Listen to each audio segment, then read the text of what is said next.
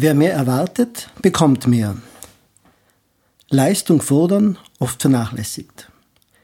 Welche Führungskraft wünscht sich nicht, dass Mitarbeiter mehr leisten? Jeder möchte das. Irgendwie ist das Denken damit aber schon in einer unausweichlichen Sackgasse gelandet. Denn wenn es im Weiteren darum geht, dieses Mehr an Leistung von den Mitarbeitern auch einzufordern, werden zahlreiche Gründe aufgezählt, warum dies eben nicht so einfach möglich sei. Sind die Beweggründe auch noch so plausibel? Am Ende scheint es oft, als hätte Leistung irgendwie den Anschein des Unsozialen.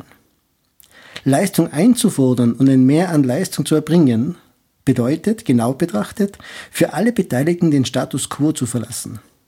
Dieser Status ist mancherorts aber dermaßen langjährig gefestigt, dass massive Veränderungen die Folge wären. Diese werden in vielen Kanzleien eher argwöhnisch beäugt als freudig begrüßt, weil es auch bisweilen komfortable Zonen zu verlassen heißt. Eingespielte Arbeitsabläufe und bewährte Routinen bieten Sicherheiten, die nur ungern aufgegeben werden. Die Leistung steigern. Auf höhere Arbeitsleistungen zu drängen, mag manchem Kanzleiinhaber oder Teamleiter als allzu riskant erscheinen. In gewisser Weise wird mit dieser Forderung ja auch die bisher erbrachte Arbeitsleistung der Mitarbeiter als unzureichend oder zumindest noch erweiterbar definiert. Hohe Ansprüche zu stellen beinhaltet das Risiko, dass Mitarbeiter sich sträuben und man sich selbst, ehe man sich versieht, der peinlichen Lage aussetzt, die ehrgeizigen Ziele zu verfehlen, die man selbst proklamiert hat. So ist vielfach das Denken ausgeprägt. Wer mit seinen Leistungsanforderungen schön brav bescheiden bleibt, verhindert all diese Gefahren. Trägheitsmoment überwinden. Manfred Winterheller würde Ihnen an dieser Stelle seinen Vergleich mit dem Thermostat erzählen. Stellen Sie sich vor, Sie haben in Ihrer Wohnung einen Thermostat, der die Raumtemperatur regelt. Diesen Thermostat haben Sie, bescheiden wie Sie sind, auf achtzehn Grad eingestellt. Sie werden an kalten Wintertagen wohl etwas mehr heißen Tee genießen und in dicken Wollsocken in Ihrer Wohnung herumlaufen. Vielleicht gehen Sie auch in den Keller und heizen kräftig nach. Sie können aber heizen, so viel Sie wollen, bis dass der Kessel hundert Grad hat und nahe am Explodieren ist. An der Temperatur im Raum wird sich nichts ändern. All Ihre Schufterei nützt Ihnen nichts, wenn Sie sich nicht einen Ruck geben und an der Betriebstemperatur Ihrer Heizung etwas ändern. Erst wenn der Raumthermostat die Forderung Raumtemperatur vierundzwanzig Grad an die Elektronik der Heizung weitergibt, wird sich die Heizleistung erhöhen. Es liegt an Ihnen und Ihren Entscheidungen, mit welcher Betriebstemperatur Ihre Kanzlei läuft. Leistung fordern. Wenn Sie als Kanzleiinhaber von Ihren Mitarbeitern Leistung einfordern, müssen zuallererst Sie selbst Standpunkt beziehen. Das heißt, Sie selbst müssen jene Ziele genau kennen, zu denen Sie aufbrechen wollen. Wer hohe Ansprüche stellt, muss auch Konsequenzen ziehen, wenn diese nicht erreicht werden. Das ist eine Führungsaufgabe, die nicht unbedingt angenehm ist. Was ist also zu tun? Erstens, wählen Sie das Ziel aus. Starten Sie mit einem besonders dringlichen Problem. Machen Sie deutlich, dass das Ziel nicht erreicht werden sollte, sondern dass das Ziel erreicht werden muss. Zweitens, geben Sie so konkret wie möglich an, mit welchem Ergebnis Sie rechnen.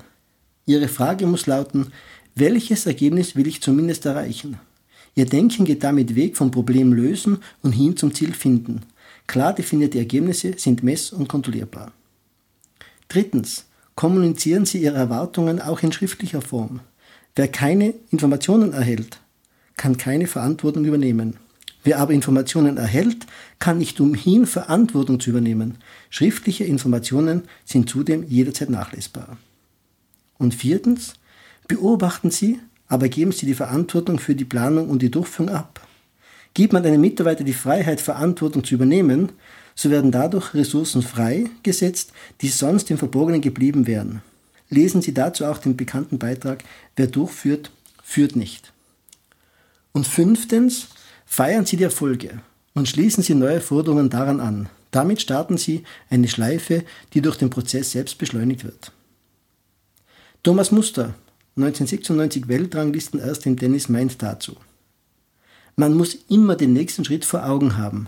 Wo will ich hinkommen? Wo soll der Weg hingehen? Ich glaube, man muss sehr viele kleine Ziele aneinanderketten, um ein großes zu erreichen. Die Dimension, die Nummer eins zu sein, hat sich in meinem Kopf erst viel später festgesetzt. Beharrlichkeit als Erfolgsfaktor. Ihre wichtigste Funktion als Kanzleiinhaber oder Führungskraft ist es, die Dinge in Bewegung zu bringen und sie in Bewegung zu halten. Es ist immer schwierig, eingespielte Verhaltensmuster, die sich zwischen Mitarbeitern und Vorgesetzten eingependelt haben, zu verändern. Der erste Schritt wird immer auch mit Ängsten und Vorbehalten verbunden sein. Möglicherweise werden Sie mit Reaktionen konfrontiert, die Sie im Stillen schon befürchten, wie »Was soll das Ganze denn?« Oder Sie befürchten vielleicht zu Recht, dass Ihre Mitarbeiter denken, »Ja, ja, bis nächste Woche hat sich alles wieder beruhigt.« Wie ernst sind also Ihre Leistungsanforderungen im Allgemeinen?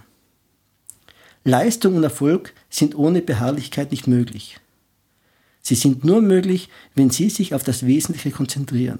Dieser Gedanke, übertragen auf sportliche Leistungen, bedeutet, sich die Kräfte richtig einzuteilen und zum richtigen Zeitpunkt hellwach zu sein. Und es setzt voraus, dass man den Trainingsplan einhält, einen Lebenswandel führt, der Entspannung zulässt und beharrlich bei der Umsetzung der richtigen Taktik ist.